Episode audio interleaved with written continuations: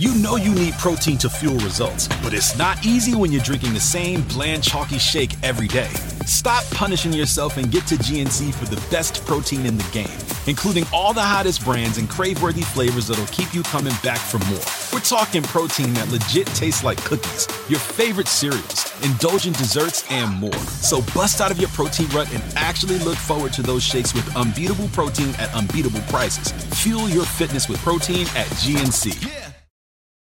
If a friend asks how you're doing, and you say, I'm okay. when the truth is, I don't want my problems to burden anyone. or you say, Hang it in there. because, If I ask for help, they'll just think I'm weak. then this is your sign to call, text, or chat 988 for free, confidential support. Anytime. You don't have to hide how you feel.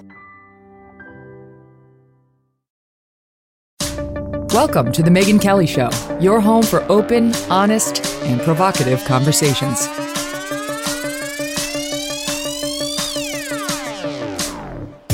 Hey everyone, I'm Megyn Kelly. Welcome to The Megyn Kelly Show and day two of my sunglasses as I recover from LASIK. I expect to have my eyes back tomorrow.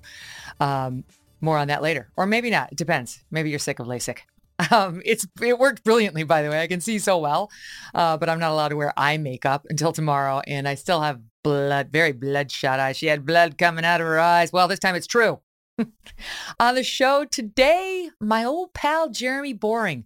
I'm so excited that he's here. I've known him for years. I actually, this gave me the chance to study up on him, something you don't really do on your friends, right?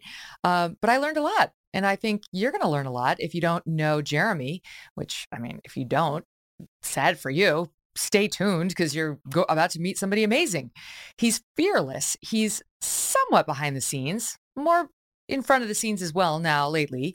Uh, thought leader in the conservative media, in the in really the movement behind conservative media and fighting back against woke culture. Jeremy, along with uh, my pal Ben Shapiro, is the co-founder of the Daily Wire, and he's helping change the view that conservatives are too old, not cool, and only backwards looking. Uh, he says if conservatives want to win, they need to stop bitching and begging, and instead they need to get creative and start building. Stop bitching and begging and start building. Uh, building the future that they want for their families, for for themselves. And you're going to feel truly inspired by the way he talks about how to battle back. He's doing it. He's not just talking about it, he's doing it. Whether it's media, politics, entertainment, or even apparently the way we shave. He's got a plan for it all. Pure Talk is once again investing in their customers without charging an extra penny because Pure Talk is now providing international roaming to over 50 countries. That's right, as you plan your summer travel, make sure your wireless provider has you covered at home and abroad. Pure Talk already puts you on America's most dependable 5G network, but now they're giving you coverage in over 50 countries as well. Unlimited talk, text, and plenty of 5G data for just 20 bucks a month. That's less than the half of what Verizon, AT&T, or T-Mobile will charge you. If you bring your phone, Pure Talk's eSIM technology will make switching so simple. Or you can get great savings on the latest iPhones and Androids. Consider making the switch to Pure Talk. Just go to puretalk.com slash Kelly to start saving today. And when you do, you will save an additional 50% off your first month. Again, visit puretalk.com slash Kelly to start saving on wireless at home and abroad. If a friend asks how you're doing, and you say, I'm okay. when the truth is, I don't want my problems to burden anyone. or you say, Hang it in there. because, If I ask for help, they'll just think I'm weak. then this is your sign to call, text, or chat 988 for free, confidential support. Anytime. You don't have to hide how you feel.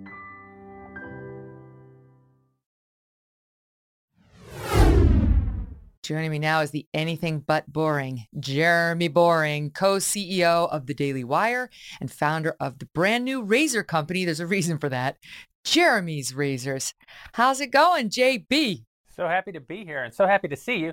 And I didn't know that you had just had LASIK. And when the screen popped up and I saw you looking fabulous as always with your sunglasses, I felt really shamed. Like, I don't belong here. I'm not stylish, I'm not fashionable. You know, I decided to go for like a summer Maryland look today because if you're going to wear your sunglasses on the air, might as well just lean in. Fabulous. Thank you.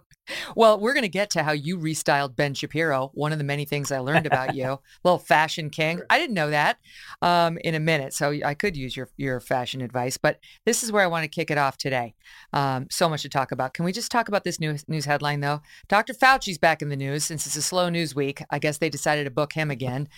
and, um, this is what his new message on COVID, Jeremy's found a new message for uh, April of 2022, and this is it, SOT 8. This is not going to be eradicated and it's not going to be eliminated. Mm. And what's going to happen is that we're going to see that each individual is going to have to make their calculation of the amount of risk that they want to take. We're going to have to live with some degree of virus in the community. Oh, really?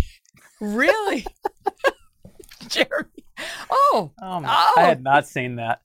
right? I hadn't either. Twice Steve showed to me this morning. Eh, so it's going to be up to us to determine our own individual risk. Oh, thank you, benevolent leader.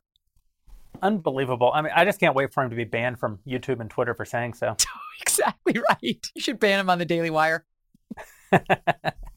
I mean, it's remarkable, right? This guy's been lording over the rest of us for the last two years, while almost every rational person has been saying, yeah, you, you can't eradicate an airborne contagion. We're going to have to assume some risk. We're going to have to make our own risk calculations. And we've essentially been called everything from grandma killers to Nazis uh, for saying so. I, what's really amazing to me, though, I think you, we haven't seen this guy in I don't know two months or something. Mm-hmm. Really, when mm-hmm. when the Dems started realizing they were polling badly on shutting down the world, uh, destroying the mental health of children, breaking the economy, and starting wars all over the place. Uh, they just got rid of mm-hmm. Fauci altogether. And I like to think that his last gasp at fame is to come out as a diehard conservative. That's what we're going to see from guy. Start sounding like Laura Ingraham day after day. you know, here's what ticks me off though, because okay, yeah. this is almost like the refunding the police. Do you know what I mean? Like yes. they do it quietly after they've completely screwed your life up, your community's life up, you know, to, to the cost of many untold millions. Because he he with the tail between the legs quietly says it's going to be up to people to make their own individual risk assessment. You know, have to learn how to live with COVID. Okay. You've already ruined people's lives. You've ruined the education of children, teenage girl suicides up 50% and so on. Just this week, my son, my sixth grader, um, on Saturday night, he was exposed to a friend who has COVID, uh, as it turns out. The, the kid has COVID. Um, so my son is considered a close contact. So guess what? He has to miss the next five days of school. My son, who doesn't have COVID, he has no symptoms of COVID.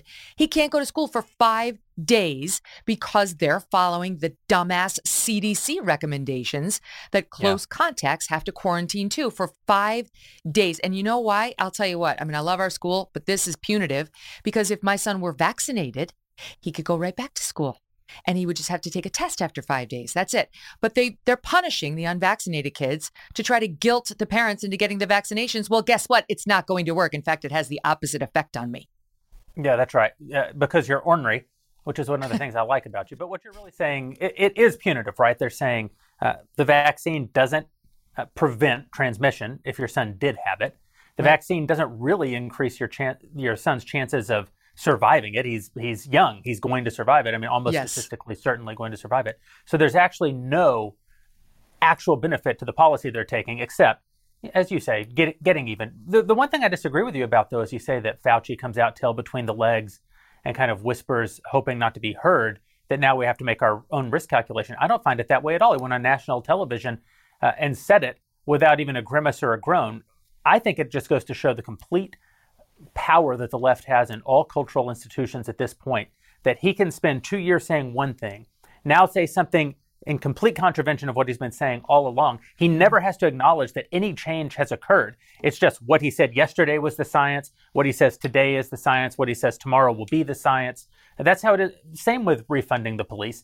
Yeah, they're they're never held to account. They're never held any consequence. You know, I say all the time, the way fact checking works, which is you know one of the in, in in any sort of non-mainstream media, one of the great burdens that we have to face is all of the fact checkers, particularly in social media.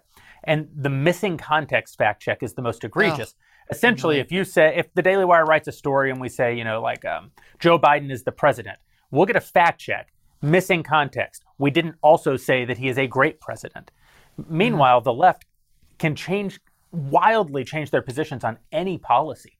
They never get held to account. They never they can say they can parrot talking points. I mean, almost everyone in America uses the term "don't say gay" when referring to the legislation down in Florida. That's a partisan talking point that you will hear echoed by the New York Times, the Washington Post, CNN, and the entire establishment media. Never are they fact checked for the fact that the bill doesn't say "don't say gay" anywhere in it. Right. I mean, it's just remarkable the latitude that they have to say anything that they want to say, disconnected from anything they've ever said before with absolutely no, not even consequence in the form of a, a subtle pushback. And then, but then, did you see the amount of putback when when when the other side started to say, okay, we'll, we'll call it the anti-grooming bill. That's what we'll call it, because it's not a "don't say gay." It's yeah, certainly right. not "don't say." So you know, we we say it's the anti-grooming bill. Um, oh, it's not. This isn't grooming. What they what what yeah. these teachers want to do isn't grooming. How dare you? Like the indignation at That's spin right. the other way is was everywhere. Yeah, it's a what you're doing is an assault against those who have been groomed. Right, right, right. Sure, yeah. Basically, but that argument is is essentially don't talk to my kid about your sex life. And the, the teacher who's like, How I if I want to say I was out with my partner over the weekend, I can't. First of all, you can. You can mention your partner. There's nothing in the Florida law that doesn't allow you to mention your partner. You cannot do s- sex education on uh, homos- homosexual lifestyle, etc., or transgender uh, issues at the K through three levels. That's it. Until the you kid, until the kid is eight. Yeah, education. That's it. It's it's instruction in the class. It's not a reference to being out with your partner. And if I were gay and I had a partner and I said I was out with my partner and the kid said, "What's a partner?" I would say that's the person with whom I spend my life. And if I were gay, I'd, I'd say, "And she's this." And if they said, "You have a girl partner," I'd say, "Yes, go home and ask your parents about it." That's it. Yeah. You know, you don't run afoul of anything. Yeah, our our friend Vivek Ramaswamy calls it the wait till eight bill, which I think is far more accurate and really puts in context what we're talking about. We're talking about very, very, very young children being exposed to ideas from educators. By the way, ideas in many cases that the educators don't want the parents to know that they're exposing their children to, which maybe is you know the first indication that it's not something that should be going on. Mm-hmm. But to your mm-hmm. point, of course there are ways to talk about these issues. No one's suggesting or no reasonable person is suggesting that we don't live in the world we actually live in. What we're saying is there are right ways to navigate these waters and wrong ways to navigate these waters, and that a parent that parents uh, have every right to determine how they want their children exposed to these ideas. These ideas, by the way, which are novel and radical. I mean, you know, we can talk about uh, transgenderism, we talk about homosexuality. Homosexuality certainly in some form has always existed. But the way that we're treating these issues in our society right now is completely novel in all of human history. And so if you're going to take what definitionally are radical sex and gender theories, radical race theories, uh, also, which we're teaching to kids now, which have never existed. No one has ever thought or taught at any point in human uh, history. I think it's worth saying, well, maybe kids aren't a great place to engage in social experimentation. Maybe kids need to be provided the, the most stable environment possible. And if we want to engage in these other debates, we should do it at the level of adults. Uh, but of course, we're not allowed to debate any of these issues as adults. You'll get shut down out of social media, driven out of the public square. It's the real hubris of the left that they think that they can reorder society completely without having a single conversation about it. That's the, mm-hmm. that's kind of the thing I gripe about. You know, I'm I'm like a speech absolutist, really. I think, uh, in particular on major issues, we have an obligation to actually talk about them. We have an, an obligation to ruffle each other's feathers and offend one another, and really and really chew into these issues. And the left doesn't want any of that. They see speech as some sort of act of violence, uh, which is just a way of saying, "Let us do whatever we want and shut up." Mm-hmm. That's well, and and you've been making this point forever, which is for far too long. And I don't want to say it's just conservatives because I think it's just rational people opposed to this crazy agenda have done as told. They've done as instructed, just kept their mouth shut. They didn't want to be called the names. And you've really been leading the battle of stop being so silent, fight. Yeah. Like speak well, up. To your point, we, we did a poll at the Daily Wire. We, we noticed something was happening in all the national polling around the Florida legislation, uh, which is that instead of actually presenting the people being polled with the text of the bill itself, uh, pollsters were framing language to present to parents and or, or to the people being polled, and the language was always really slanted. So we did a poll where we just presented a thousand people nationwide with the actual text of the bill. 37% of them Democrats, 32% of them Republicans, the rest of independents. What, what we discovered is everyone opposes teaching kids under eight in public schools, uh, you know, these radical sex and gender theories. The majority of Democrats, the majority of independents, obviously the majority of Republicans. So of course it's not actually partisan where the average American is concerned. It's partisan only in the sense that uh, the parties have, the, the, sort of radical elements in particular in the Democrat Party, sort of drive the ship at the moment. But Mm-hmm. almost everyone agrees that kids don't need to be subjected to this kind of stuff. And that's why I think the Daily Wire has a lot of success right now when we do fight back against these kinds of ideas, because yes, of course, conservatives really support what we're doing. Uh, but I think a lot of people are offended by what's happening in the in the country, particularly where kids are concerned. I think a lot of people, you know, feel betrayed by companies like Disney, who were a major part of their childhood, probably their parents' childhood, and they always imagined would be an important part of their own children's childhood. And when you hear that no, they they've gone all in now on inculcating radical sex and gender theory into incredibly small children, well, that's just too much for people.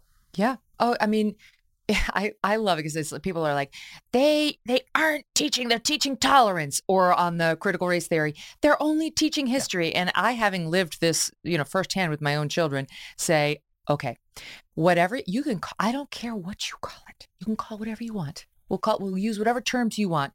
My eight year old sat in a class where they told him and his other little buddies that when they turned 18, they could chop off their penises if they wanted to become women and they could take puberty blockers between then and now, between eight and 18, to stave off manhood if that was their choice. And when the parents confronted the, the science teacher on why she said that to them, she said, We take the conversation wherever the boys lead it.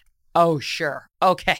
So the eight so the eight year old boys led that. And by the way, totally inappropriate anyway. If I followed the conversation every time my eight year old took me to an inappropriate place, I'd live there. Oh my God. You don't do that as a responsible grown up. So that's number one. And then on the race stuff, again, I don't you can call it whatever you want. Don't teach in my school, in my son's school, that quote, in every classroom where white children learn there is a future killer cop because that's what you wanted as mandated reading for every faculty m- member who has access to my two sons. I don't, you can call it whatever the hell you want. Screw you. Stop teaching it. I don't, CRT. And it's happening. So you need people who say this Florida bill is unnecessary. Tell it to my, my son's third grade science teacher. She was nine months pregnant, so we couldn't mm. yell at her, but we were angry. We were angry at this woman for presuming to do what this bill now specifically says in Florida you may not do. Yeah, that's right. The the left's favorite trick is do something radical. When anyone says, "Hey, that's radical," say, "We're not doing it." There's nothing radical is even happening. Also, you aren't allowed to take any steps to stop if it were happening. Mhm. And then within about six months, they'll say, "Yes, it's happening and it's good." And then Right, after it right. fails miserably, they'll come back and say, "We shouldn't do that. No one ever should have done it." we were never in favor of it. Yeah, we were never in favor of it. Exactly. Mhm. Now, um, another school, two points uh, in New York City. Uh, we weren't at Dalton, but Dalton's even crazier than our schools, if that's Mm. possible, or at least was. It still is. And uh, they they were sort of going out on the limb. We sort of covered the the gender stuff and the the race stuff, uh, but also the inappropriate like sex education, like sex about your bodies, whether it's kink, Right. too much education about sex too soon. This was a cartoon at Dalton. Is this soundbite or a full screen team? Um, I guess it's a it's a soundbite. Oh, it's the woman who she even this woman wound up getting shamed for doing this because the parent body fought back. But here's this woman who was brought in to educate. I think it was kindergartners, first graders. Say again. Yeah, first grade um, on their on what happens to one's body parts. Listen to this. Hey, how come my penis gets big sometimes and points up in the air? That's called an erection. Sometimes I touch my penis because it feels good. Sometimes, when I'm in my bath or when mom puts me to bed, I like to touch my vulva too. You have a clitoris there, Kayla, that probably feels good to touch the same way Keith's penis feels good when he touches it. But have you ever noticed that older kids and grown ups don't touch their private parts in public? Hmm, they don't? That's right, Keith. It's okay to touch yourself and see how different body parts feel, but it's best to only do it in private. Oh my God. This woman came in and she showed that video to a bunch of first graders. Unbelievable. Well, you hear about this camp that's happening in Indianapolis where they're teaching third through fifth graders how to use a condom. Oh my God. They've re- they've lost their mind. Yeah, there's some great reporting uh, that one of our Daily Wire reporters did on on this. You know, you pay 250 bucks, drop your third grade student off, and they learn how to put a condom on. By the way, in a mixed gender environment. They're, they're not segregating the kids by gender because they say gender is a spectrum, so it'd be impossible to even know how to separate kids uh, at this point. And all kids of all genders need to know how to put a condom on at eight years old. I mean, it's it's absolute insanity. What what I can't believe is that the left hasn't learned anything. I mean, look at what happened in Loudoun County last mm-hmm. October. Look at the mm-hmm. results of the election there last November. Unseated, you know, uh, Terry McAuliffe put Youngkin in as governor there. No one has ever, no, no political group in America has ever been stupid enough to mobilize parents as a voting demographic until right now. The left has somehow managed to turn parents uh, into a voting demographic, and they're going to bear quite a harvest, I think, for their efforts. Mm-hmm. The um, gosh, I can't remember the number, but I was listening to the Daily Wire's morning podcast. It's called Morning Wire. I love it.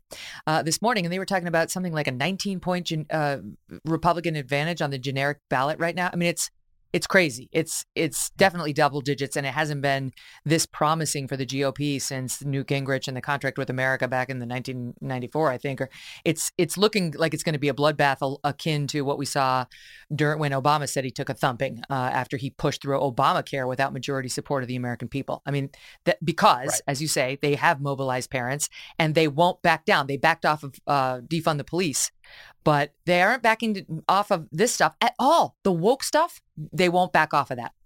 They can't. I mean, it's it's a trap of their own making, right? They've they've essentially mobilized uh, the most radical elements of their base around these ideas, and now if they move off of them, they're worried that they'll.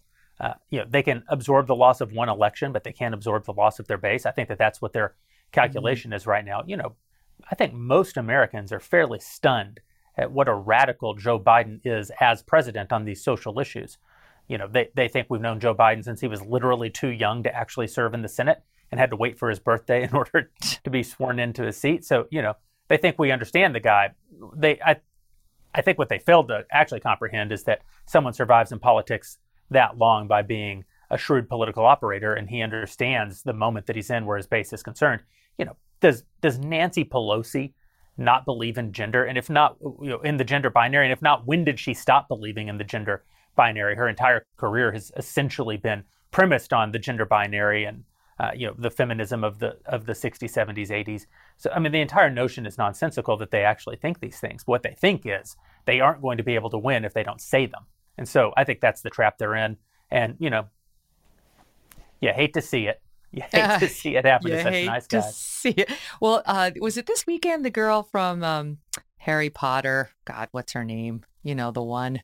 Not. It's the girl who played the the Harry Potter. Hermione, uh, Hermione Emma Watson. Emma Watson was out there. Yeah. She was trending on Twitter because she was like, "Of course, I'd use the bathroom with the transport. Of course, there's no problem with seeing that come into the locker room or come into the bath." Like, and people are like, "Snaps, oh girl, blah blah." Right? Okay. Um, Right. Some of us didn't believe that society could ever get this. Like, of course, you know, you're if your ten year old girl has to see a penis in the locker room, you just and you and you have a problem with it. That's your bigotry. You just suck it up, and that's your daughter's bigotry, and you just educate her better so she's not a bigot like you. Some of us thought this was an insane, like point of view that we we could never get that far out there on things like you know people right. who menstruate or chest feed or but that sage Dennis Prager who, God, he takes a beating. He's always taken a beating. He's a conservative guy. He's brilliant, but he's been ahead of the curve on warning on some of these social issues. And people are yeah. like, lunatic, conservative, you know, Bible thumper, Mm-hmm. you know, dismiss, dismiss. Listen to Dennis Prager. This is Soundbite 7, uh, a couple years ago, predicting the future, 2019 to say America is anti-Semitic is right. a lie. To say it is racist is a lie. Okay, these are giant left-wing lies. we're talking about degrees. To say that men can menstruate is a lie, and that is now that is what is said. yes.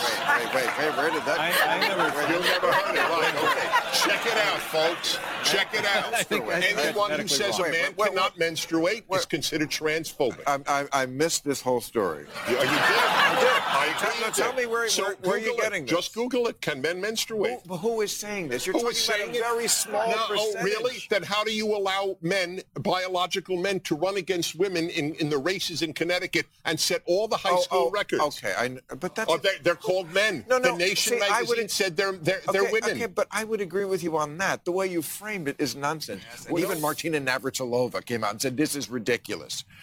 You might not, you might as well not have women's sport. This is a far cry from saying men can menstruate.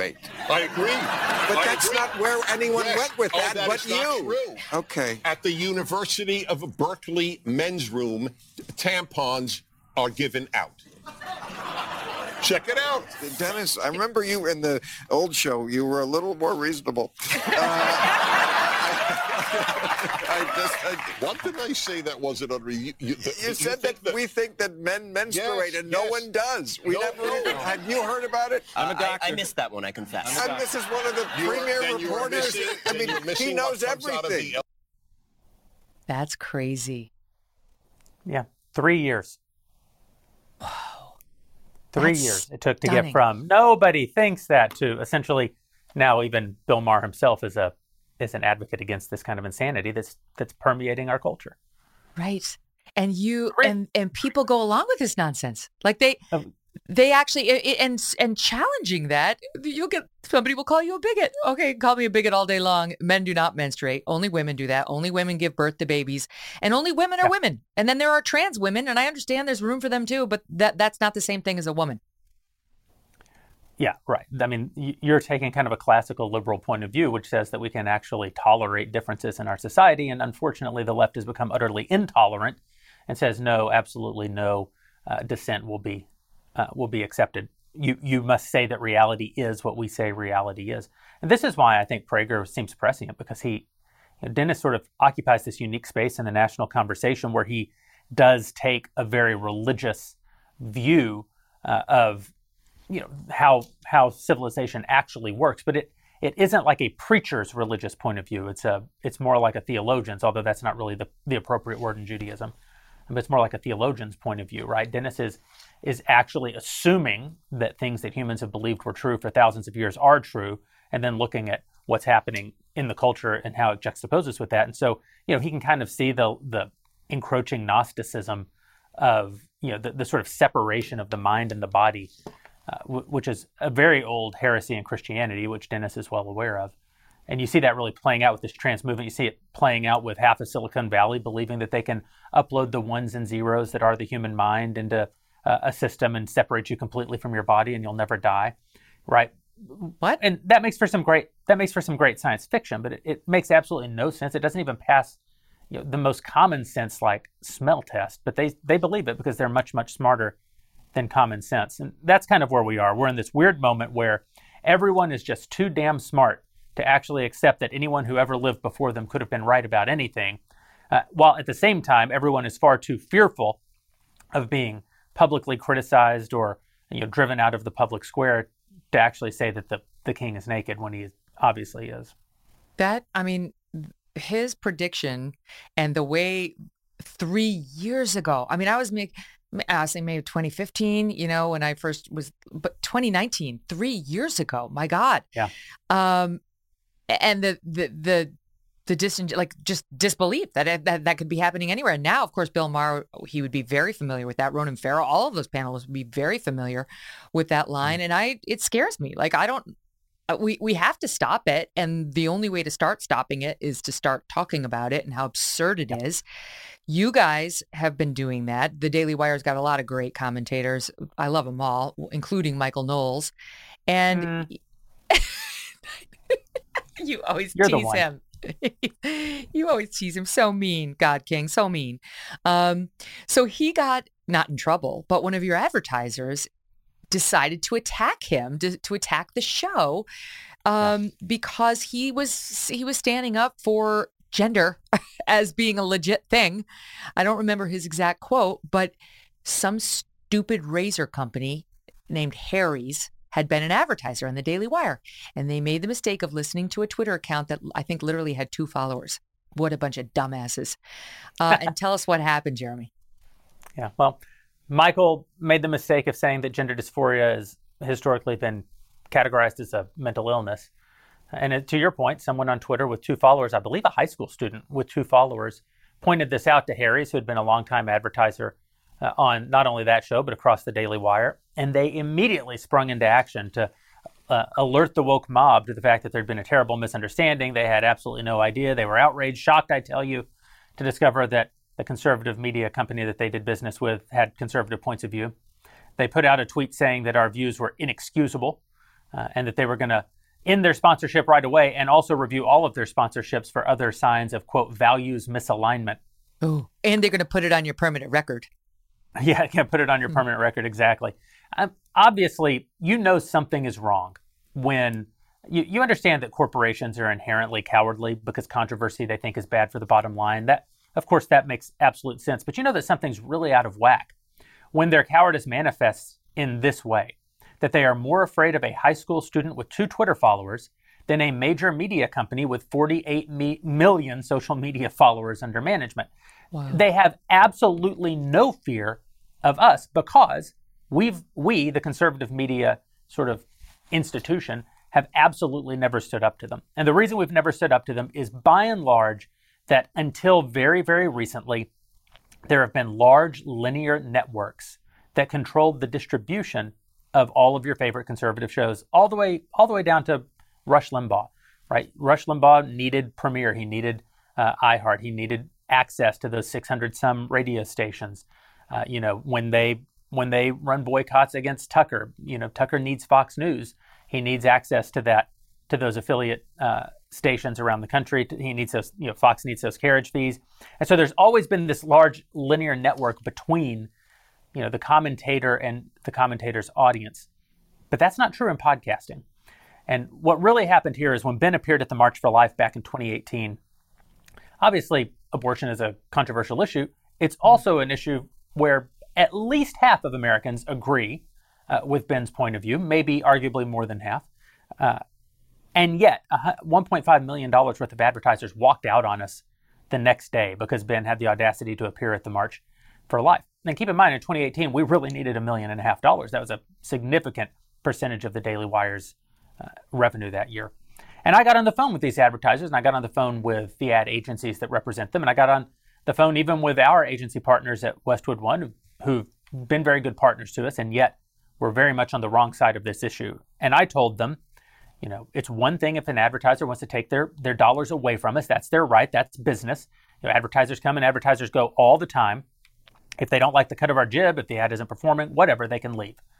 But if they make public statements in which they attack us, their partners who have leveraged our own credibility to tell our audience about their product, uh, and if they attack our audience, you know, 50% of the population who, who we try to speak to, then I'm going to use that same ad inventory to tell our lo- large audience that those advertisers don't want their business.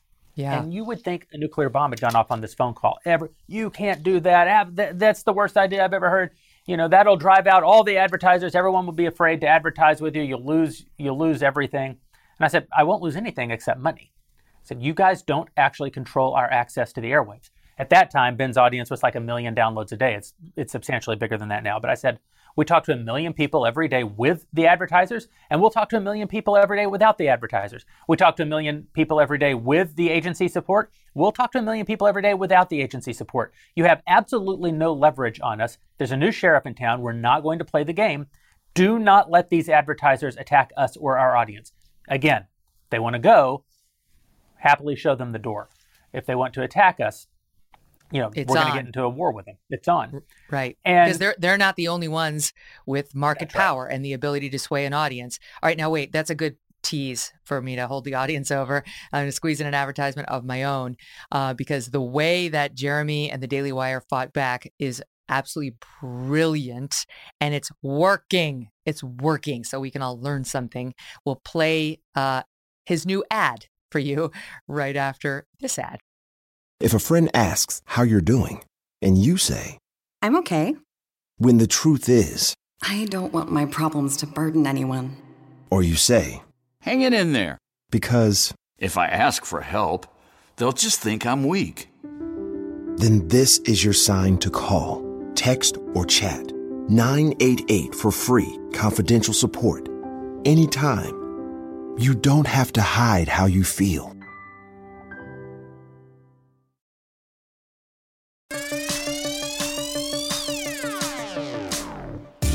Now, Jeremy Boreing, co founder and co CEO of The Daily Wire, which is expanding and becoming more and more powerful. And that is a great thing for America. We need something.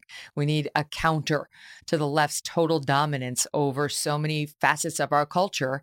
And rather than just sit around whining about it, uh, Jeremy Boreing and Ben Shapiro and their backers decided to do something about it. Um, and that leads us to your response, Jeremy. I mean, I realize this is this is just one small battle that you guys are fighting. You, you've we'll get to the the large, large, large battles and big, big money that you're investing in fighting bigger cultural battles. But this one's smart and it's very indicative of how you guys are going about it. So you were told back in 2019, you're insane. No advertiser will will come to you if you do this. And you said, we don't care. We're going to keep going with or without advertisers. And you, by the way, were shoring up your fan base with subscribers, which was smart. So it was like, we're not going to be totally dependent on the advertisers because we know it's our side that always gets canceled. So we're going to say, and you guys put it out there. You say, hey, please support us just in case we get canceled. Like we need to continue bringing you that product. And by the way, I think you guys just announced like some big, big numbers on the subscriber base. Uh, 600,000. Is that what it is? Paying subscribers now? 600,000 paying subscribers. Uh, they make it possible, right, for us to ensure that we can go toe to toe with these advertisers. And someone has to go toe to toe with these advertisers, right? There's a there's a complete uh, imbalance that happens where essentially only conservatives face the problem of advertiser walkouts. And I say walkouts because there's always kind of this cascading effect to it. You know, it's almost never does one advertiser leave you in a vacuum because when they virtue signal on their way out the door, when they like Harry's did to us, you know, put out these tweets that say our values are inexcusable, they're essentially telling all of your other advertisers that the only excusable thing to do would be to also drop. And so you wind up with two or three or four of these advertisers always leaving at the same time, which you know can do real economic damage to your business. Mm-hmm. It makes it an attack on the business. It makes it it's not merely an act of self-defense by the corporation who's trying to you know protect themselves from the woke mob. It's also an, an offensive act against our business, and that's why you know I I just don't think we can put up with it anymore. I think we have to be able to stand up against it. And so I essentially self to the pledge uh, that I would go toe to toe with the next company that did this to us, and I didn't. A couple years go by. There's another episode. Some advertisers walked out. I talked big again about what I was going to do. And I could tell the agencies didn't really believe me. They were tired of being on, hearing me rant and rave. Uh, they did go push back on those advertisers and brought some of them back to the table, got them to delete some of their offensive tweets, and I sort of calmed down. But when the Harry's thing happened, I thought, you know, I'm essentially the boy who cried wolf here. If, if I don't actually act on this, then my threats mean nothing. I've got to put my money where my mouth is. And so I didn't even call our agency partners when Harry's attacked us publicly. Uh, I didn't call the agencies that represent Harry's. I didn't try to call Harry's directly. I just let it go and immediately got to work trying to start a razor company, uh, which is, so I think, the only way that we can actually fight back. It's not boycotts. I didn't go tell my people that they needed to drop Harry's because uh, how do you boycott uh, the, these institutions when all of the institutions are essentially infiltrated by the left today? You still need a razor. So whether you you dump Harry's and you go over to Gillette, who puts out commercials essentially saying that masculinity is now toxic, mm-hmm. you, you in other words, you have no real options because through a strange, uh, you know, confluence of social posturing, ESG investing on the street, uh, and the left's enormous power to boycott and horrible HR laws that put all these companies essentially at the mercy of their 20 their their youngest and least experienced and least valuable employees. There's just nowhere to go. So i thought well the only real answer is to build an alternative. And we spent a year building jeremy's razors which we announced 4 weeks ago. To great fanfare. I think you know some some say Megyn I, i'm not one to brag but Many people have told me the greatest commercial that they've ever seen. Stop it uh, and let let the audience decide. We uh, we have about a minute of the two minute ad queued up. Listen to this. Do you remember when there were two genders and only one and a half of them had to shave their mustaches? Oh hi, I'm Jeremy Boreing, CEO and God King of the Daily Wire. Harry's razors used to advertise on our shows. They're a great product, and we were happy to do it. That's before some peon who works for me went and said that boys are boys and girls are girls. and that was just too much for Harry's. They condemned our views, views held by millions of Americans and virtually every human who's walked the planet until about 15 minutes ago, as inexcusable. And they dropped their ads from our network because of what they called values misalignment. You're damn right our values are misaligned. And it's not just Harry's either. Gillette razors used to be the best a man could get. Then they decided that men are too toxic. Unless you're the kind of man who teaches his daughter to shave her beard. If that makes sense to you, keep buying Gillette. but if you've had enough of the woke bullshit and you're tired of paying companies like Harry's and Gillette to hate you,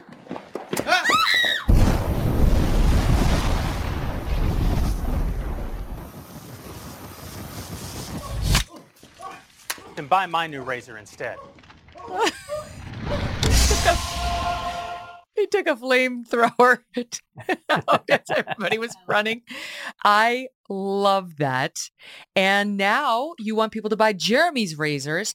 Jeremy's razors, last I checked, has more Twitter followers than Gillette does. And they've been on Twitter since 2009. You've been on for a month, not even. And how are the sales doing? Great. We're closing in on 60,000 razor subscriptions at the moment, which we think is a pretty good first month. So you know what? I should have i should have remembered this because i was shaving i wasn't shaving i was shopping with my daughter and uh, we were talking about razors and we were in the toiletry aisle at cvs and she was showing me the different things and, and she picked up daisy. And you know what jeremy? I have to tell you like i'm a child of the 70s and 80s and i did nothing other than watch tv my parents never told me to play outside they were just like watch more television so i did and uh, uh, it came to me like the ones that really like almost as good as your ad when you shave with Daisy, you go a little crazy. All you want to show off your legs. All you want to show is your smooth, soft skin. Your crazy Daisy shave. Almost as good as Jeremy's razors. Um, we're tired of putting up there their High bullshit. High praise. Of course, my commercial is hilarious and fabulous, and everyone will love it. It's not the best commercial ever made. It's just the best commercial made in a long time. I actually think it's resonating with people because 10 years ago, this was like every third commercial on TV was irreverent and sexy and funny. Uh, and now you watch the Super Bowl and like every ad gets described as important or Oh. beautiful or, you know, So nobody wants important advertisements for consumer goods. So we just made an old school commercial and the, re- the response has been unbelievable. You know, the social media response, enormous. The video's gotten, I don't know, 15, 16 million uh, plays so far. And as I say, we sold 60,000 razors. A, because I think people just respond to, oh, I remember when we could have fun with, I remember we could have fun watching something. And two, because they're just glad that we're punching somebody in the mouth for this, what seems like never ending series of losses that we take in the culture.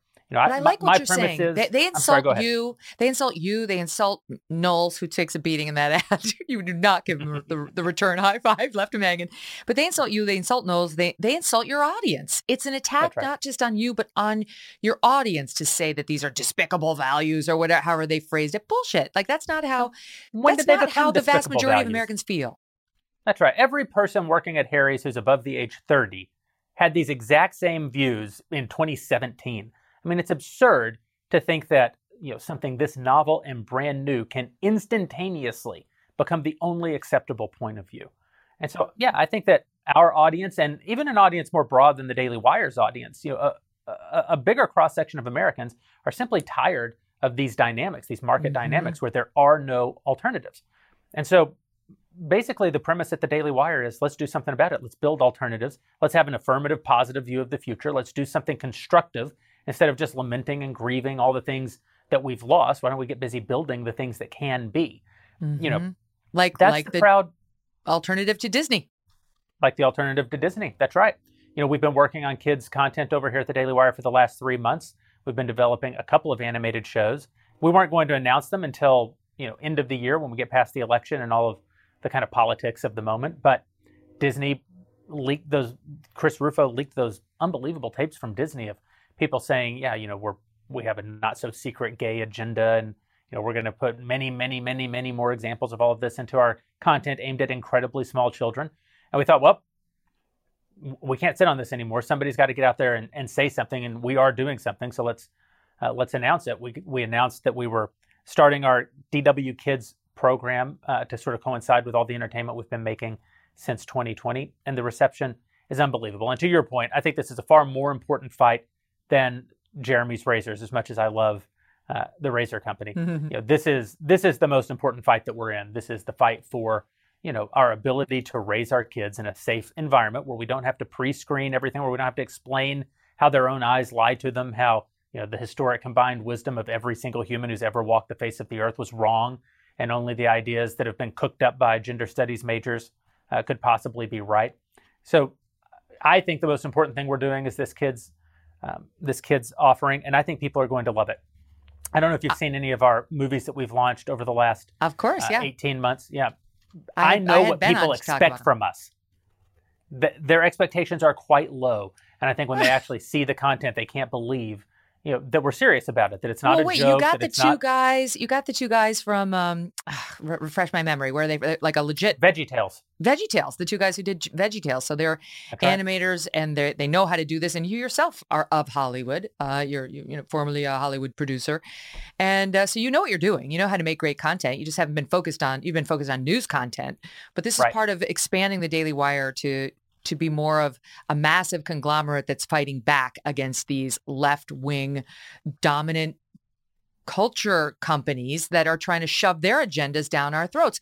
And you've been making the very valid point, which is look, as, as long as they, whatever their values were, as long as they stayed neutral in their product, we would still patronize them. We would. We, and frankly, you know, everybody needs razors and everybody needs children's, you know, content, whether it's books or movies or what have you. So they just haven't had a lot of alternatives if they wanted to make a cultural point. You know, like can't, it's not realistic to say like, don't shave and don't turn on the television and never go to the movie with your children. But now there's a realistic alternative. It's, it's crazy to me that this hasn't happened prior to you guys in any meaningful way. But I have a friend who was just just telling me that she let her two young children sit there watching a movie. I was like, oh, Disney. You know, we as moms, we trust Disney. Dads too. Like, here you go. The kids are three and five. And uh, she turned on Red Panda. That sounds fun. It's a movie about a little panda. It's Disney. And then she left and she did her chores, you know, whatever. She's she's cleaning the house, whatever she's doing. And she later finds out that her she was subjecting her three and her five year old to a movie about periods. It's about menstruation. Like, what? Right. They're talking about tampons. Like, it, wait, no, no. I'll talk to my three year old about that in about nine years. you won't do it, Disney. Yeah. Well, the entire premise, I think, of the modern left is that they have to get to your kids before you do. And so they take all kinds of steps, right, to separate you from being in the driver's seat where your kids are concerned. And it's it's the only way that they can actually win any of these arguments. You know, I, I don't think the average adult isn't sitting around waiting to be convinced, you know, that boys aren't boys and girls aren't girls. I, I'm like you. You know, we, we have a range of opinions at the Daily Wire. You know, I, it's always fun when like CNN says far right outlet, the Daily Wire, blah blah this and blah blah that. And I think, man, if we're far right, right? you know, what, what does that mean? Well, we have a very disparate series of of uh, sort of strains of conservatism that get expressed from very sort of Matt Walsh, the theocratic fascist, you know, to Michael, what's his name, who's really a Catholic integralist. So mean. uh, common good guy, you know, Ben, who I think is sort of uh, an intellectual product of like the Tea Party, right? He's a he's a kind of traditional Reagan type American conservative. Yeah. I'm the most liberal of everybody here. You know, I'm a Hollywood conservative. You know, I, I like to make things. I like to dream about the future. Uh, never, nevertheless, you know, certainly every one of us could get on board with a world where we where we accept people who are different than us. That's not a problem. Certainly not a problem for me. I just don't want you to tell me what I have to say. I don't want you to tell me what I have to think. Don't you to tell me what I have to do. And I sure don't want you telling little bitty children uh, all of these things. As Matt Walsh likes to point out, you know, kids believe in Santa Claus. Their grasp on reality is fairly tenuous. So that's a really that's a really exploitative thing that Disney is now doing. It's an Yeah. exploitative thing that these teachers who oppose the bill down in Florida are doing. They really want to be alone with your kids so that they can teach their kids your values without you actually interfering in any way, without you having anything to say about it. It's bullshit. We got to do something about it. Daily Wire is doing something about it. I don't think we're the only ones doing something about it, but I'm proud that we are actively participating in that fight. Well, I'm proud of you too. All right, I promised the audience I would mention how you styled Ben. Jeremy ah. styled ah. Ben. He found little Ben Shapiro. I think I found Ben Shapiro before you found Ben Shapiro. Did I? I think I did. I don't know. When did you find little Ben? I like a Tw- he was on my show in 2013 on America Live. Yeah, I got involved with Ben uh, probably 2012 we were introduced right. by. You just said that because I said 2013. No, no, challenge. No. We, we, were introduced by Mark Masters. Stop it. You know, it must. Uh, it must actually. It was earlier. It was 2011. I know. Uh, it was 28. So I met 20. I met him in the cradle. That's what I meant to say. All right, I gotta go because well, we're hard rap. Because but you, Ben you're the one who me, made him so beautiful. called me when Andrew Breitbart died. So I, I, I know it had to be before 2012. Uh, yeah. Oh, good point. Well, in any event, you're the reason he's a star. He has a lot to thank you for, and so do we. You're awesome, Jeremy. Thanks for coming on. I hope you come back. For having me. Rock on. Vacations are always good. Sometimes they're even great. And Celebrity Cruises is about to ruin all of that. Because once you explore with us, you'll never want a vacation any other way. And with new Quick Caribbean escapes, you'll never want a weekend any other way either. Celebrity Cruises. Nothing comes close. Visit celebrity.com, call 1 800 Celebrity, or contact your travel advisor. Ships Registry, Malta and Ecuador. If a friend asks how you're doing, and you say, I'm okay. When the truth is, I don't want my problems to burden anyone. Or you say, Hang it in there. Because if I ask for help, they'll just think I'm weak. Then this is your sign to call, text, or chat 988 for free, confidential support. Anytime you don't have to hide how you feel.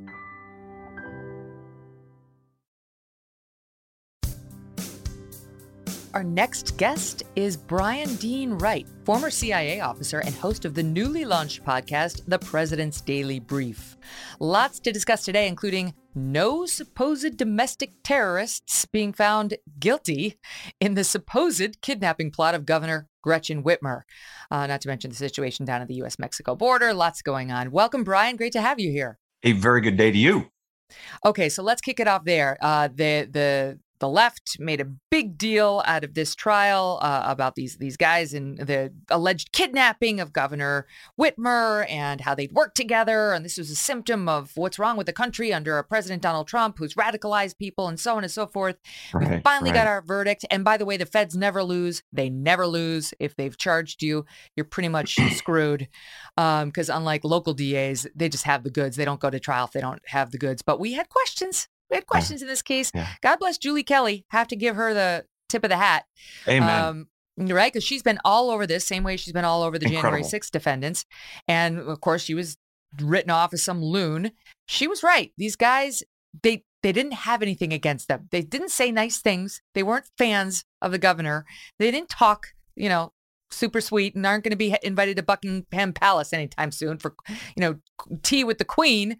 But they're two. The only two men were found not guilty, and the other two mistrial. They, the jury couldn't agree on the charges. So you tell me, as a former CIA officer, what this tells us about our deep state, our security state, not security. What does it tell us? Yeah. Well, let's get into the what is a deep state second. And let's first unpack what the heck happened here. Because for folks who aren't following this story, it can be a little bit confusing. But what you need to know is that you, your government, your taxpayer dollars, set up a bunch of guys who otherwise would have not have engaged in any kind of criminal behavior. And the only reason they were able to be charged is because the government gave them the platform to commit terror. Right. So, all right the background of this, a bunch of guys who spent most of their time, you know, uh, I think, talking politics, libertarian ideas, huge fans of guns. And from what I understand, massive amounts of alcohol, crazy amounts of weed. They were high as kites, sitting around talking about whatever it is that came to their mind, right? So a part of that, to your point, is they just didn't like the government. A lot of them libertarian. And the crazy part of the story is, you know, as they started thinking about the ways that they could could strike back in their drunken stupor. One of the guys decided to go to the FBI and say, "Yeah, we have a problem. I think these guys are bad." Two months later, he says to the FBI, "You know what? Actually, I don't think so." That's when the FBI actually sets up this operation to take this group of terrorists down. So, as a, an American, I think not only myself, everybody watching the show, we should now understand very clearly that the FBI will take you, set you up for a, a horrible set of charges, not because you're actually going to do it, but because you've complained or, or bitched, etc. And that's really, really chilling. So I, I think that the lesson that I take from this is that we should all be on the phone and our emails calling our senators or representatives saying this power should be taken away from the FBI absolutely immediately because it's being abused. That's my take on what this horrible case in Michigan really shows us. Mm-hmm. But to me, it seems tied into the distrust that we have uh, with, in particular, the FBI, but also the CIA. It's just we don't trust yeah. this group of people to work for us as opposed to against yeah. us anymore. You are so absolutely right. Back in 2017, we all learned why this group of people doesn't deserve our trust. You see, that's when James Comey acknowledged that he took classified information and gave it to the New York Times, not because of any you know, grand reason of corruption, but rather he wanted a special prosecutor, Bob Mueller, to be appointed to investigate these collusion uh, allegations. Now, look, Comey could have taken that information, those allegations, his concerns, to Capitol Hill, to the oversight committees who could have in turn done the investigation but he didn't. Comey leaked it because he wanted that special prosecutor.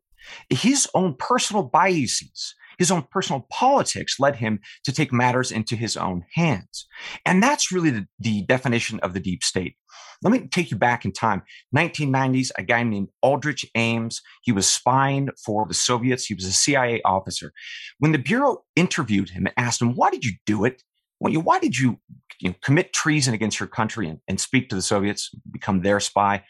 He said, I know what's best for the nation's security, and I'm going to act on it. Right? That's the definition of the deep state. It's someone who doesn't give a damn about laws and rules. They care about their own personal politics, and their own beliefs, and they are the ones who should lead the nation. Not to run for office, but instead stay wherever they're at in the FBI or the CIA, the NSA, etc. And they're going to use their powers that the American people have given to them, and they're going to act on it based on whatever they desire to do. Mm. That's why the American people mistrust because of people like Co- uh, James Comey and others, and they have reason to mistrust these folks. Call them deep state, whatever you want. It's real, and we have absolutely real reasons not to trust them. Yeah, I mean, like Strzok and his gal pal too. They didn't help any, right? With them wanting to bring down Trump, making it perfectly clear and thinking they were above the law, even though they were yeah. supposed to be the law at the FBI. Um, let me back up because I want to know a little bit more about you. You so you are a former CIA officer, but where where did you grow up? Like take us back to yeah. young Bryan because I'm sure you weren't thinking back then CIA officer. Like if no parent yeah. looks at their kid, well maybe some do. I don't know, think CIA, right? Like cuz some are quite clever at hiding no, facts. It, Right, right. Yeah, the, the, sneaky little ones. You're like, all right, mm-hmm. CIA, I can see it. Mm-hmm. You know, I, I grew up uh, on my family's ranch in Eastern Oregon. Uh, my family's, pardon me, has been farming and ranching since the 1800s. Uh, we homesteaded there. And I knew from a very young age that I wanted to do something different. Uh, I wanted to, you know, keep exploring in the world. And so I think as I grew up, doing something of service, uh, whether it be in the military or in the CIA, was really attractive to me. Um, you know, and it was a, a, great place and a great time uh, to grow up. Politically, my, my family was mostly conservative Democrats. Uh, but as time moved on, you know, our family started to change too. You know, we, our little small farming community, we had a, a timber mill and, and, it shut down because of environmental concerns. And our little town started you know, withering uh, and frankly dying. And so a lot of people started falling into really bad habits, a lot of booze, a lot of drugs. And uh, you know, as I saw that, uh, you know, including in my own family, I was like, I'm, I'm going to make something of myself. I'm going to I'm going to do something different. And and as I do that, whatever that is, I'm never going to forget where I came from. I'm never going to forget the, the, the, struggle of the people in my own family, in my own community. And, and so I was so fortunate to be selected back uh, uh, back in 2001. Work for the CIA. Started just after the 9/11 Wait, attacks. Let's go there. what what were you doing? How yeah. old were you? What were you doing? How how are you selected? Did you apply? Did you how did it happen? Yeah. So I tossed in an application online. That's it. Uh, they gave me a call and they said we'd like to have a chat with you. And, and so we started. Well, what this, were your qualifications process. at that point? Like I always pi- picture it like you know how like these beautiful girls like you know Gisele, Yeah. whatever they have a story. Like I was walking down the street and then Yeah. the model search found me, and you see Yeah. Gisele and you're like, yes, that makes sense. That's kind of how Right. I, I picture it with the CIA. Like there I was with my furtive glasses. Like today, I'm ready to be re- recruited by the CIA today. Yes. I'm ready, right? Like I could be, I could try to do damsel in distress. I could try to do like international Yes. woman of mystery. How Yes. how do you get the tap on the shoulder? Yeah, well, uh, obviously, I don't have the face of Gisele uh, or anything close to it. Uh, you do, so you would have been hired. Um, so No- I'm not no sure why the hell they hired me. Obviously, uh, you have a face for radio. Um, you know, I my, my focus academically was uh, international studies in Latin America. I'd spent some time uh, in the former Yugoslavia, uh, volunteering for different uh, relief organizations, working with refugees. So I had this inclination that I could share about international affairs and, and, and that I understood them at a relatively young age. I was 20, uh, let's see, 24 at the time, which Oh, is wow. very, very young. Uh, most Yeah. folks are well into their early 30s.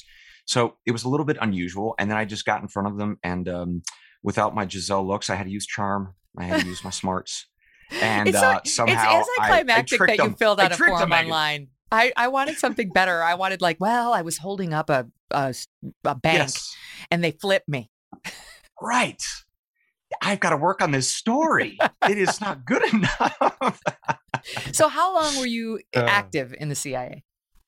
Yeah, for well over a decade, I was involved in the intelligence community. Generally speaking, the CIA for uh, for well over those ten years, and then I've had a, a very, very uh, a tremendous honor and pleasure of, of teaching the next generation of of America's spies. So that's been a lot of fun as well.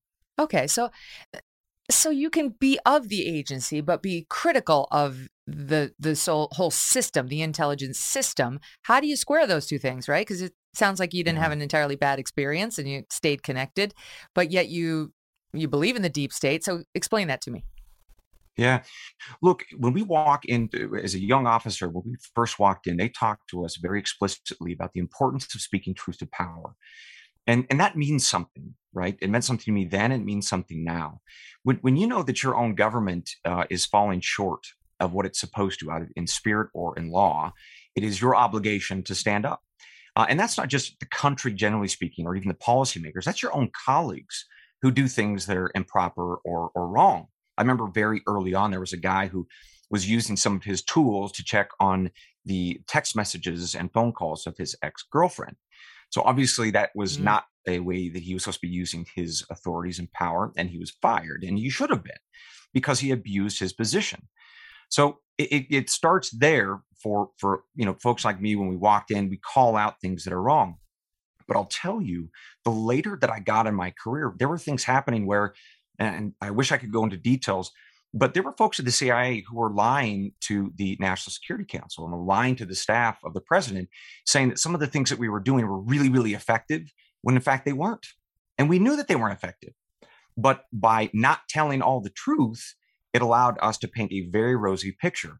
And so, towards the end of, of my time at the agency, while I was so grateful uh, to have been there to learn so much stuff, to be that young farm kid uh, who manages to go around the world and do incredible things, uh, it also opened up my eyes to the politics of intel. And those politics are real. And those politics protect the CIA uh, and its authorities, and its operations, its personnel.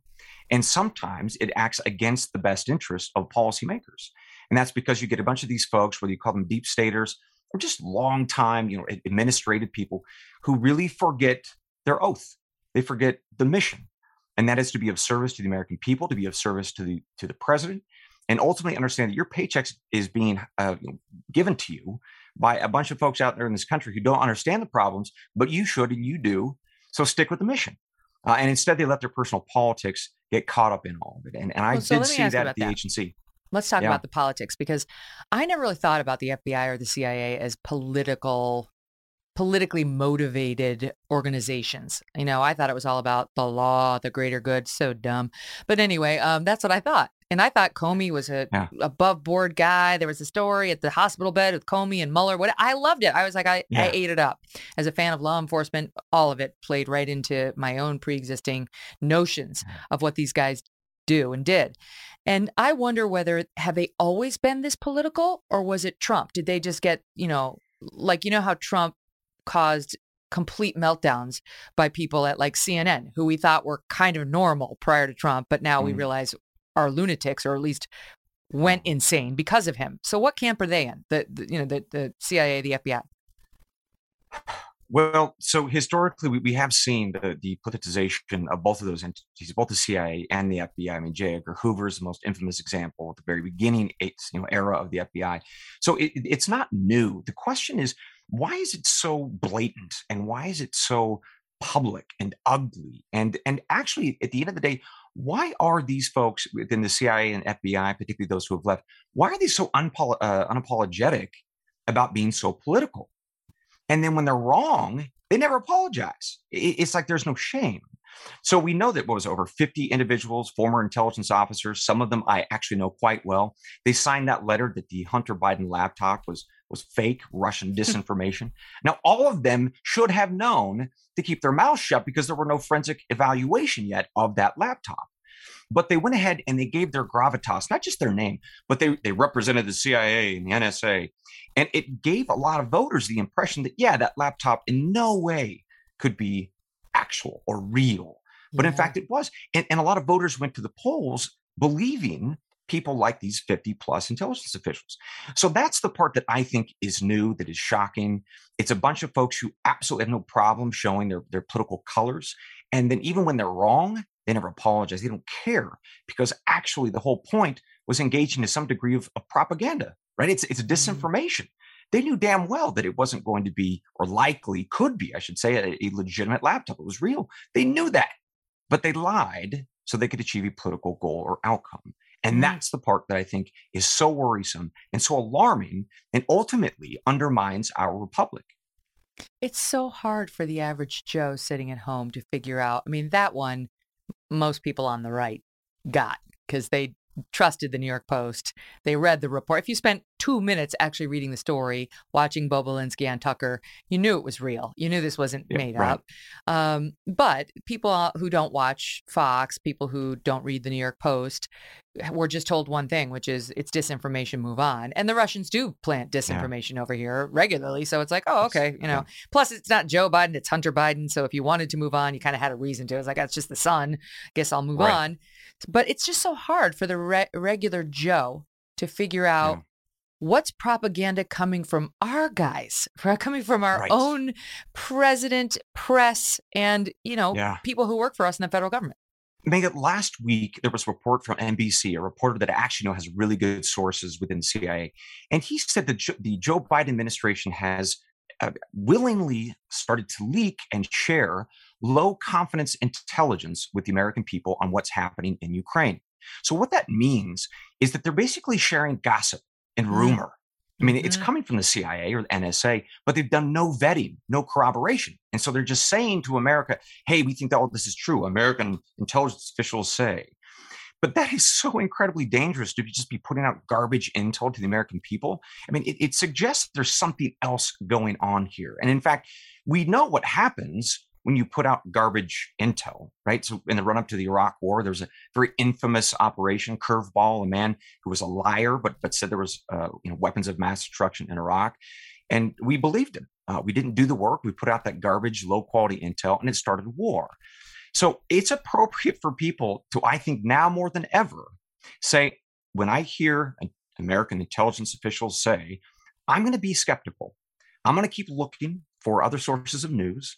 And I'm going to withhold judgment until I see enough of that from enough people that I trust to agree, to believe.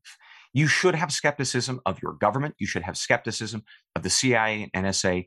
Keep looking for other sources of information until you believe with absolute certainty, high degree of confidence, that whatever's happening in the world is actually legitimately happening and not propaganda. It's okay, ladies and gentlemen, to question your government. You know what's crazy is that that's a lesson that the press needs as well, and they never used to. I mean, if there's one thing, if there was yes. one requirement you needed to become a journalist, it was skepticism of your government.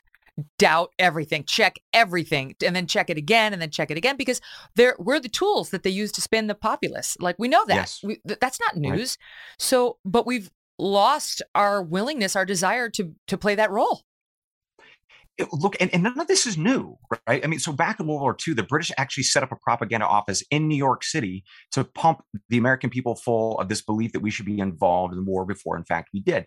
So the, the, the journalists of that time and that era were, were very well aware of exactly what the Brits were doing, just like the Russians of today, you know, to achieve whatever their ultimate uh, you know, goals or aims are. So good journalists understand that their whole DNA should be questioning for decades they've known this uh, or should have known this. So you're so right. What is happening in these past many years? And I think part of the answer is looking at the political giving of journalists. And we know mm-hmm. that that number depending on the poll you look at, 85 to 95, 98% of journalists, when they give politically, to the Democrat Party. So that tells you that there is an inherent bias made up of the vast majority of people in the industry. And so when that happens, you start getting groupthink. You don't want to run stories or investigate stories against your side, right?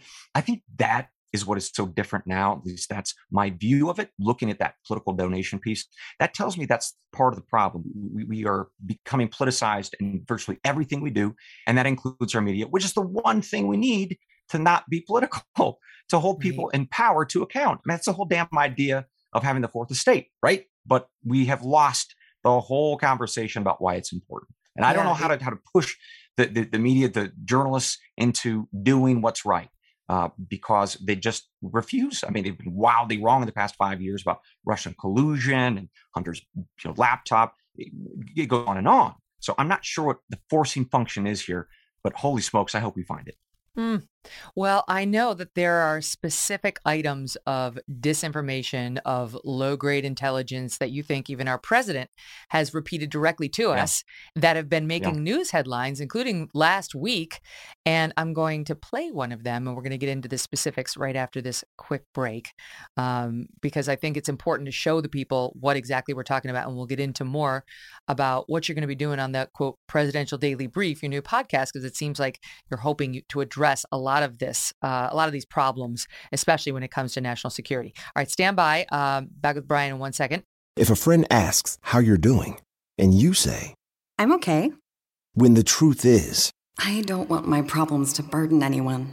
Or you say, Hang it in there. Because if I ask for help, they'll just think I'm weak. Then this is your sign to call, text, or chat 988 for free, confidential support. Anytime. You don't have to hide how you feel.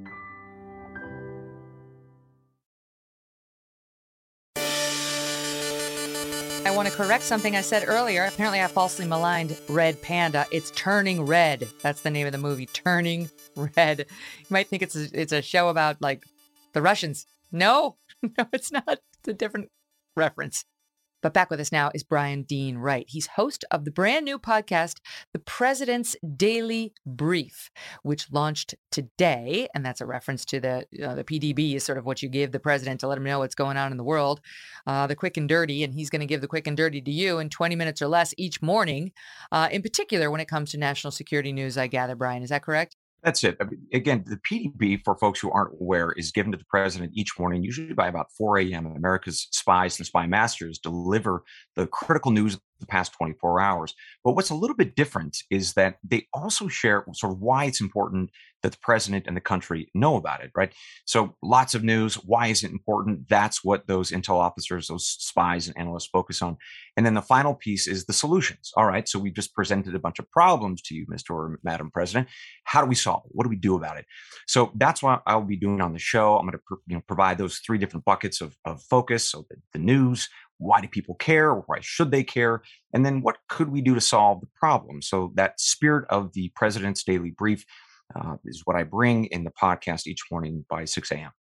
Well, it's very timely now, given what's going on in Ukraine. And I know you've been open about questioning some of the narratives we're being fed on Ukraine, which is another subject on which you're just not allowed to question the orthodoxy. And that's not okay, since we are being misled. In particular, you pointed out um, our president's comments about Russia preparing to use chemical warfare um, are hmm. worthy mm. of our questioning. I'm going to tell the audience what this clip says because it's a little hard to hear, and then I'll play it for them.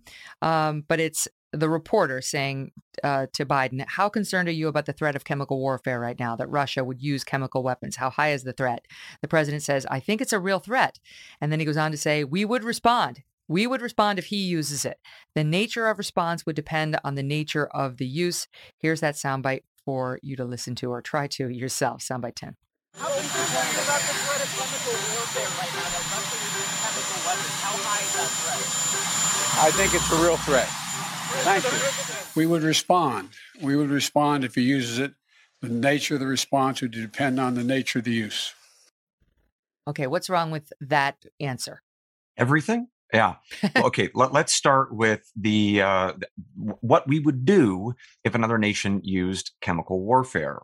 We would not, in turn, use chemical warfare. We have made it very clear through our laws, uh, through our agreements, that we are not going to use chemical weaponry. So Joe Biden stepped in it. Surprise, surprise. But the second piece is the intelligence that underlied that suggestion that chemical warfare was likely to happen or very much could. In other words, we have high degree of confidence that the Russians are bringing in those chemical or biological weaponry. There was no intel that said that. But that is not what came out of the Biden administration or the intelligence community. It, it was, in fact, a suggestion that they were, that, the, that Moscow was bringing in those weaponry. So, what happens when the president of this country and the intelligence community start sending out false stories or low confidence intelligence? Well, now you have every reason to doubt everything right? This goes back to what we were talking about that reasonable people can now say that when the US intelligence community says something, you need to be suspicious of it because they're putting out garbage information. That's the implication here. And that's why it's so important to recognize it, to call it out, and demand something different. So you've got the Russians who have RT, which is state-run media, and they'll just say whatever they're told to say by Vladimir Putin, by the mm. Kremlin. You've got the Ukrainians who have President Zelensky, who is truly in an existential battle for his country and has every reason absolutely. to mislead and absolutely has been misleading on a number of fronts. I mean, we've seen that just the most obvious stuff about, you know, like the whatever the guy, the single person who shot down all the jets, or what you know, there's been a lot. Yeah. Um, yeah. But but the more clever propaganda isn't as obvious as that, right? And so you always you have to be on guard that you're being manipulated by a guy who really wants our support, more support than we're yeah. giving, and will say what he needs to say. Because That's talk right. about being in a position where you think the ends justify the means. I mean, he is. He is. You can understand it, but you need to be aware of it. And then there's us. Right. I don't. I think we're not in the habit up prior to the past five years of second guessing everything our government is telling us that there was sort of we mm. believed a compact with our government that they might try to dodge answers they might try to spin answers but they that they wouldn't be releasing blatant propaganda. So my question to you is were we always naive? Were they always doing that? And we've just gotten smarter? Or is this a new brazenness I suppose that it has been there in some degrees uh, for a long period of time. But I think, you know, eh, starting with the war in Vietnam all the way up until now, we've had this degradation of our belief and our trust in our government, that they were telling us the truth. You know, the, the World War II generation, you know, a lot of people ride around the flag. They knew some of that was probably propaganda, but the Nazis were very clearly the world's number one enemy for good reason. But then through the Vietnam War, it was very clear that the lies were just to cover up embarrassments, right? And so I think that you've seen that over and over and over again. And the media, in some cases, has been willing to go along with it, other times challenged it. But now, when they're going along with it, it's because of party politics, not because you know they they for some reason you know were in bed with the administration, with you know they're good buddies with one person or another. But it, it's actually the politics that are driving that complacency.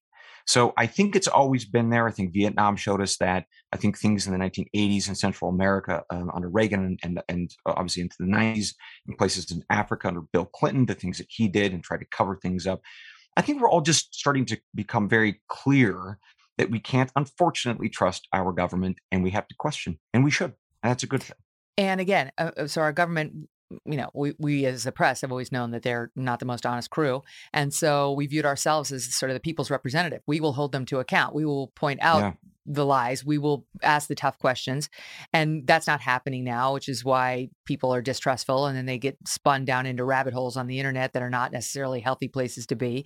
So half of the yeah. battle is picking your sources as a news consumer even as when I'm in the Yeah. role of news consumer as opposed to news deliverer, half of my battle too is picking my sources. Who do I trust to to lead me down the right places so that I don't mislead my audience? And that that's key. I mean, that's been key to my own credibility Yes. is not not choosing the wrong sources. And, and let me tell you, in the intelligence world, we have multiple sources, much like you do in the media world as well. Multiple sources saying the same things, but it's not just humans, right? So in the, in the world of intel, we also have emails and we have phone calls that we've captured, right? We take what are called MASINT collections, so soil samples, air samples. We have lots of different ways to collect intelligence. And then if all of those different forms of information are pointing in the same direction, then we have a high degree of confidence that we know exactly what's going on. Medium confidence, we have fewer of those things. And then low confidence, we usually only have one or two. And so we rarely, if ever, will share anything that's low confidence. And that's going to be, I'm sure, the same in your world. You want to be very careful about sharing things that are low confidence. But that's actually not true anymore. That's the part mm-hmm. that just last week we know that the Biden administration is putting out low confidence information, uncorroborated, unvetted, single source information. And it might be right, but it could probably be wrong, equally so. So that's the wild danger in doing this. And it's just incredible that the intelligence community would go along with this, knowing that that's what got us into trouble in the war in Iraq with that Operation Curveball. It started a trillion dollar war, 100,000 plus Iraqis dead, thousands of American soldiers dead. Other ones came home without arms, without legs. But we promised ourselves in the intel community that we would never do this again. We would never go along with an administration that was putting out low quality garbage intel. But we're doing it. The But intel community is doing it again. So how the hell do you clean that place up? New leadership, new emphasis on ethos. But my goodness, that's a that's a big conversation of how to clean up the intel community. So you mentioned the media goes along because of partisan politics, also because they're part of the elite and they these are their compadres. You know, they're rubbing elbows with them at the Georgetown Yeah. cocktail parties. It's not they're no longer divided the way that we used to be, uh, and should be.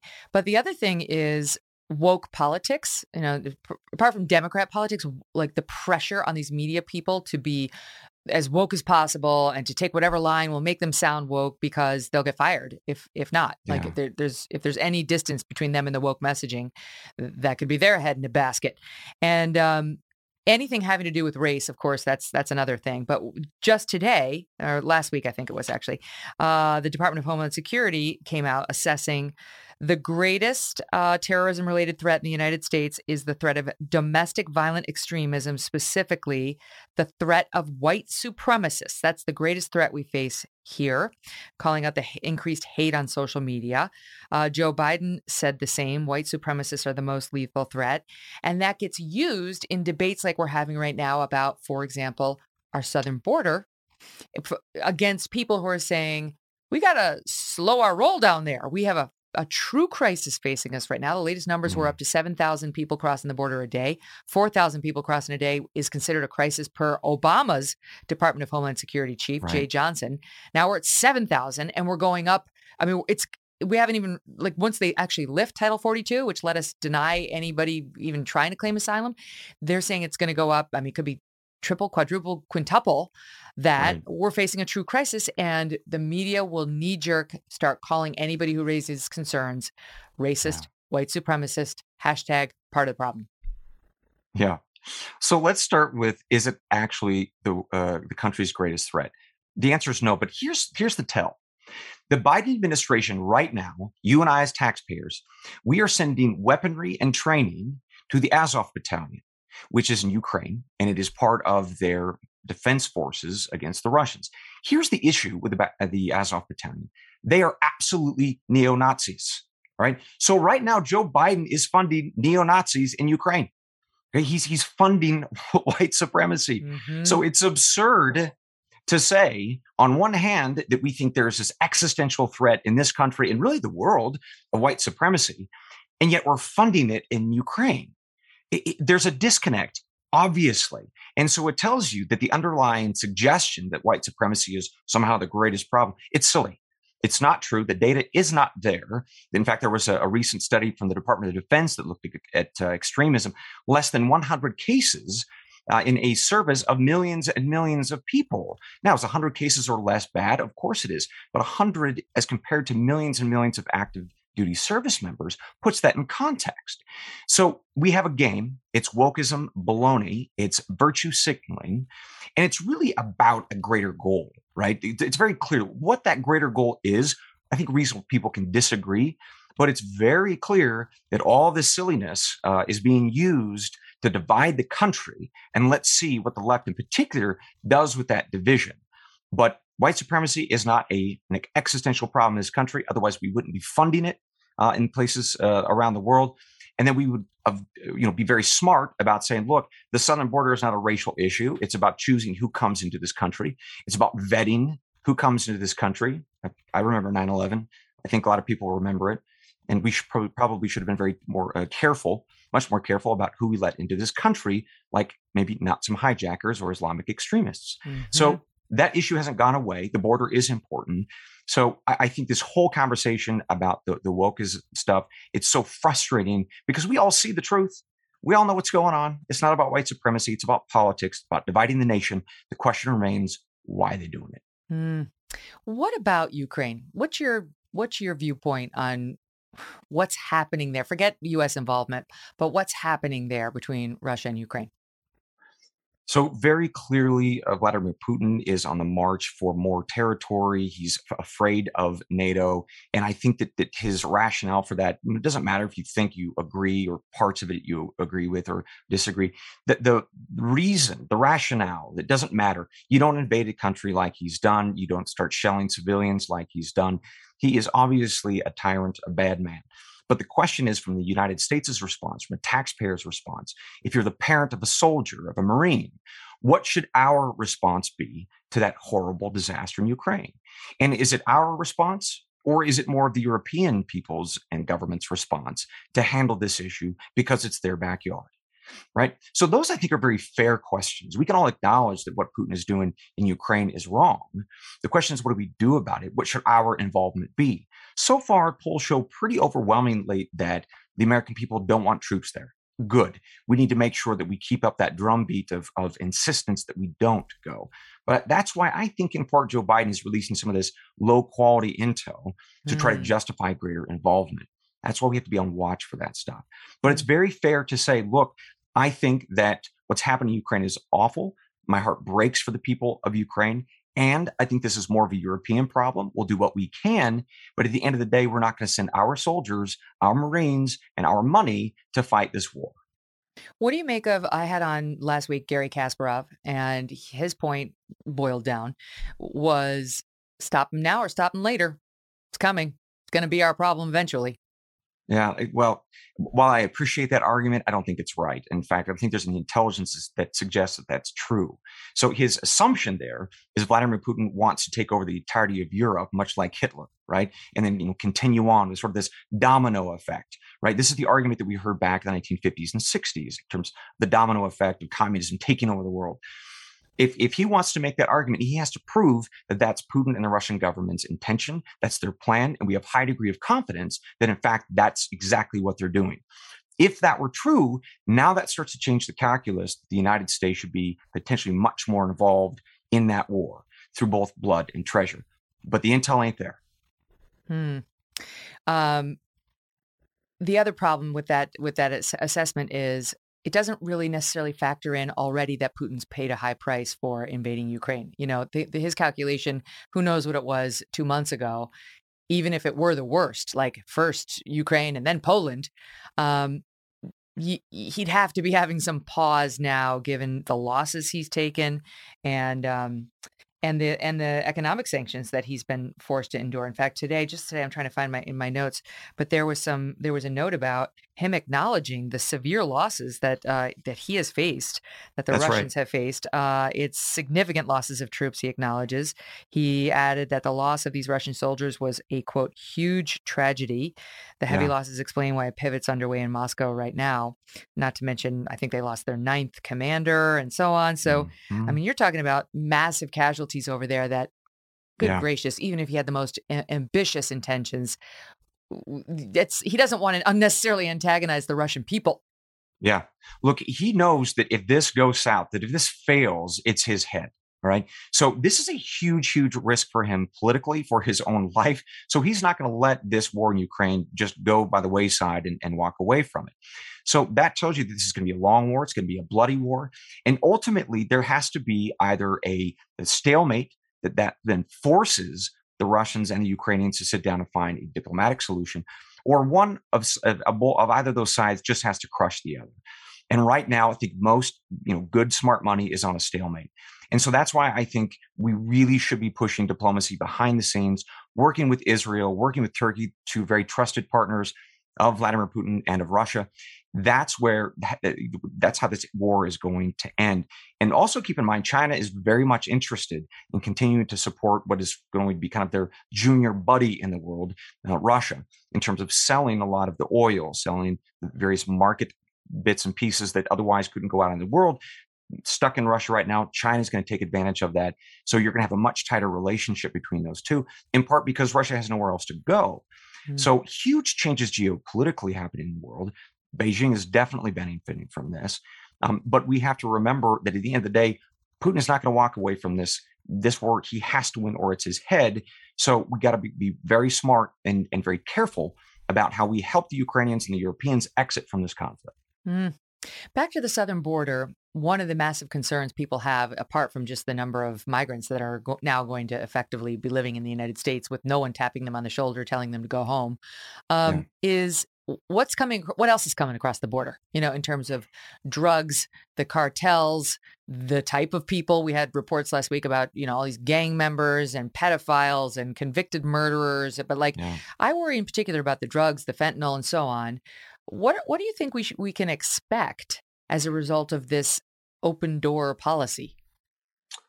Well, we're going to continue to see what we have seen, and that's at this point, 100,000 Americans are dead from the drugs that are being sent over, fentanyl in particular, via the Chinese government and the cartels in Mexico. I mean, I just wanted to pause for a second to think about that. We're we are rightfully upset about what's happening in Ukraine, but 100,000 Americans are dead because of what's coming across our southern border. Our communities, communities where I come from, particularly in rural America, are really struggling with this issue. And it doesn't get the press it deserves. It doesn't get the outrage it deserves. And it doesn't get the money. I mean, Ukraine is getting how many hundreds of billions of dollars and my goodness, Congress about lost a gasket when Trump asked for was it four uh, you know billion to finish the wall. So we're sending hundreds of billions of dollars abroad to fight a war that is awful. Meanwhile, we have 100,000 Americans dead because of what's coming across the border, this fentanyl garbage. So I, I, it is incredibly frustrating for me for lots of reasons. And then, of course, we know that we've got over 100 different countries represented on the border in terms of individuals coming across. They're coming from places that have lots of active terror cells. Are we vetting those people? No, we're not. They're coming across the border. Uh, we don't have all the tools that we need down there to vet those folks. So I'm sorry to say that a lot of those people are coming into your communities and mine every single day. And we don't know what they're going to be doing. Some of them, maybe most of them, are actually very peaceful, very good, loving people escaping horrible places. But we still have an obligation to have a border because we get to choose who comes in, or we should. Mm-hmm. But the mm-hmm. real concern I have is both the drugs piece and then second, this this unknown security risk. Who's coming in? We don't know. What do you? What's your take on why Joe Biden's allowing it? Right? Because I don't believe Joe Biden wants a flood of fentanyl yeah. rushed into the United States. Hunter Biden might. Um, oh, I don't. Oh, I don't dear. think Joe. I don't think. I don't oh think boy. the dad's in favor. So what do you like? What do you think? What do you think the reason is? Well, I think that the cynic in me says this is politics, right? So we know that the census captures people, not citizens, right? So if you start filling up cities with lots and lots of people, the representation of the House of Reps actually changes. So you start shifting your political power in this country to your cities, which you as a Democrat control. Democrats are mostly an urban party now. So if those illegal immigrants end up going to your cities, they get the representation, not because they vote, because obviously only citizens can vote, For but now. it definitely changes. Well, we'll hmm. get to that in a second, won't we? But the, the point is that the House of Representatives changes. The, the, the constituency is different, right? The other issue is this do they actually vote? We are now seeing in different places across the country that in local elections, they're letting on you know, folks who are not citizens vote in those elections. So the argument then is all right, if it's starting at the city level, what's to say that it's not going to move to the state level or indeed the federal level? Will there be an argument made for it? Damn right there will be, because why? Those people, even though they're here illegally, are co- contributing to our tax base. You know, they're active members of our community, so they should get a vote too. So we all know where this is going. It's it's very very obvious. I think the cynical view of this.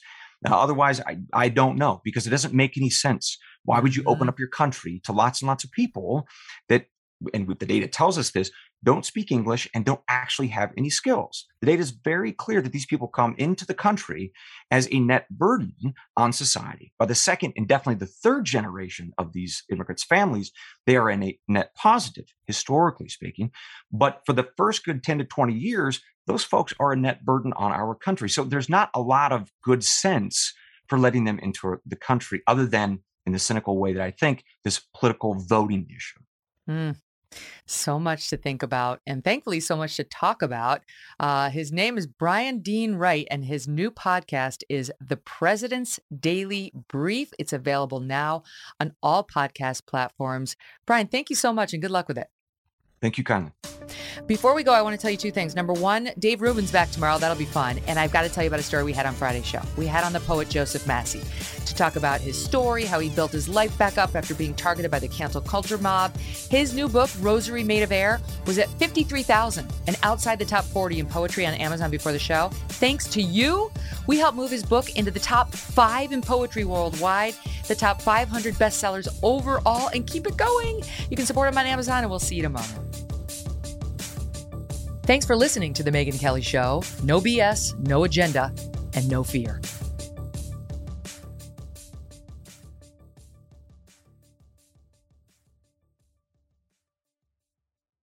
Vacations are always good. Sometimes they're even great. And Celebrity Cruises is about to ruin all of that. Because once you explore with us, you'll never want a vacation any other way. And with new Quick Caribbean escapes, you'll never want a weekend any other way either. Celebrity Cruises. Nothing comes close. Visit celebrity.com, call 1 800 Celebrity, or contact your travel advisor. Ships registry, Malta and Ecuador. If a friend asks how you're doing, and you say, I'm okay. when the truth is, I don't want my problems to burden anyone. or you say, Hang it in there. because, If I ask for help, they'll just think I'm weak. then this is your sign to call, text, or chat 988 for free, confidential support. Anytime. You don't have to hide how you feel.